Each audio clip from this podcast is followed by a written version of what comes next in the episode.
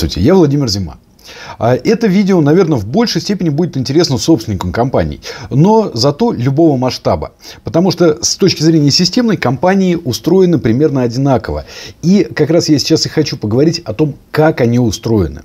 Смотрите, мы когда наблюдаем какую-нибудь большую сложную систему, нам кажется, что действительно там все очень сложно. И вот маленький предприниматель особенно стоит перед каким-нибудь огромным холдингом и говорит, нет, ну там же вот так, а у меня-то по-другому. Но на самом деле, если мы разберем системную основу, то все будет очень действительно просто. Смотрите, есть компания. Компания точно так же, как личность, да, она достигает определенных своих целей. Вот э, так же, как молодой человек, скажем, заканчивая институт, ищет, куда себя пристроить, да, то есть, какой будет дальнейшая его жизнь. Также и компания, когда образовывается, она ищет, куда себя пристроить. И одна пойдет работать дворником, другая пойдет куда-нибудь э, в очень крутые рынки. То есть, э, жизнь на самом деле одинаковая и у компании, и у людей. Э, и это называется стратегия. Что потом происходит со стратегией? Стратегии для реализации нужны ресурсы. И вот этих ресурсов, их всего пять видов. Первое. Нужны клиенты, да? Хоть человеку нужен клиент, вот работодатель для него это клиент, он себя ему продал. А, хоть компании, компании вроде очевидно, да, нужны клиенты, хотя бы один. Некоторые компании, кстати говоря, вполне довольствуются одним единственным клиентом и прекрасно себе живут. Потом, что еще компании нужно? Компании нужны деньги. И, соответственно, человеку тоже нужны деньги. Закон социальный, да, нам нужны деньги для существования. Второй уникальный ресурс появляется таким образом. Какие еще нам нужны абсолютные ресурсы? Нужна технология, нужен продукт. А что такое продукт? По сути, любой продукт – это результат переработки либо материала, либо информации в некий конечный результат. И у программиста он перерабатывает свои э, компетенции в программный код, да, а у металлургического комбината он перерабатывает э, там, руду, обогащенную в некие изделия. То есть, везде все одно и то же. Тоже нужен продукт. И продуктом является система знаний, снабженная определенными ресурсами, определенными технологическими узлами, оборудованием и так далее. Там, парикмахер точно так же да, использует э, некий алгоритм, в него вставляет свой инструментарий, получается там красивая прическа на человеке. А, да, мне не понять. Ладно. А, дальше. Следующий ресурс – это люди. Даже у одного человека есть подчинение человек. Это он сам. Когда касается дела компании, то, соответственно, появляются сотрудники, появляются новые люди, которые также являются носителями своей мотивации, своих целей, а, своих знаний, умений, навыков и иногда даже своего материального обеспечения, своего рабочего процесса. Да? А, и следующий а, ресурс – это ресурс, какой у нас там люди, деньги, продукт перечислили. А, все, нет, четыре ресурса. И есть еще один ресурс, который мало кто оценивает как ресурс это сама технология управления. Вот заметьте, людям все время э, пытаются то научить пытаются, то навязать какую-то систему работы с самим собой, да?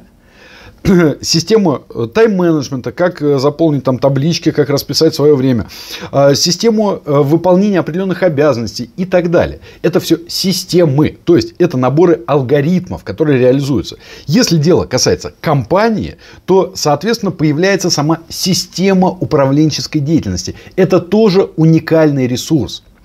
Почему эти ресурсы уникальны? По каждому уникальному ресурсу существует своя особая система знаний. И несмотря на то, что во многих местах рассматривается один и тот же объект, система знаний все равно разная. То есть для маркетолога человек и для HR человек это два разных человека, там разная система знаний по работе с этими уникальными ресурсами. И соответственно, что появляется? На системном уровне компания является средоточием умение работать с этими пятью ресурсами. И все очень просто. Первый шаг к построению системы – это создать центры консолидации информации по каждому из этих ресурсов. То есть, система сбора маркетинговой информации. Оно собирается внешняя рыночная, внутренняя о качестве нашего продукта, о его соответствии внешнему рыночному запросу. Э, потом э, информация о взаимодействиях с клиентами, да, куда какой продажник поехал и так далее. Все это концентрируется в маркетинговой функции. Нет у вас отдельного человека на маркетинговую функцию, но отчет-то по маркетингу вы отдельно себе сами сделать можете, да? И он на самом деле у многих есть. Записывают встречи с клиентом такая, продадим то-то, а запрос у него такой-то. Все это есть. По финансам то же самое. Мы свою личную бухгалтерию ведем, а в организации она просто разрастается. Там есть запрос э, финансовый от государства, там есть финансовый запрос акционера, там есть финансовый запрос от персонала, есть э, книга доходов и расходов, да, э, есть бюджет, есть движение денежных средств, то есть выполнение графика платежей. Все, появился. А у вас может не быть даже бухгалтера, но центр анализа финансовой информации у вас есть. Дальше анализ информации по производству, анализ информации по изготовлению продукта.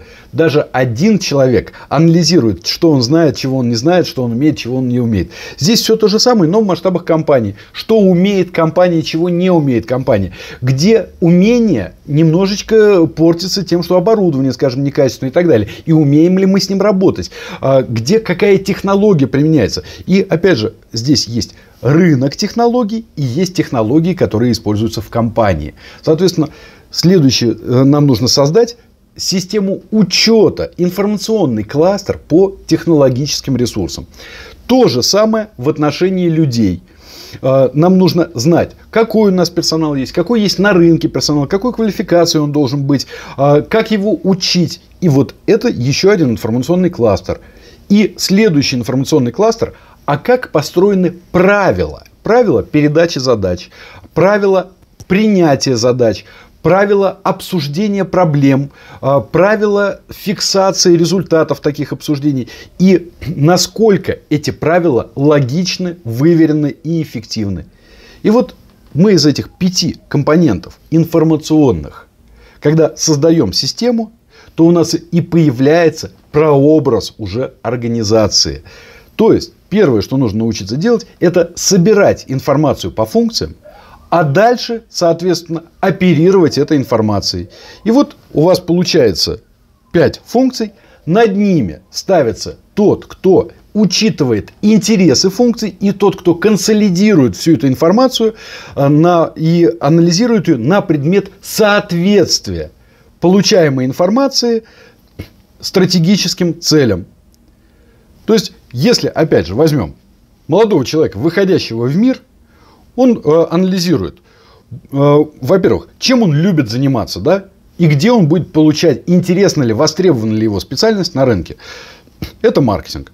Он анализирует, сколько он будет зарабатывать, как он будет тратить свои деньги. Это финансы. Он анализирует, что он будет конкретно делать, где будет углублять свою специализацию. Это продукт. Дальше он будет анализировать, какие ему нужно личные качества развивать, как ему учиться. Это HR. И, соответственно, он еще будет э, думать над распределением своих усилий. Вот вам, пожалуйста, исполнительная функция, функция управления управлением. В организации все выглядит точно так же. Так что и люди, и организации, мы все очень похожи с системной точки зрения. Так что все просто. Пока.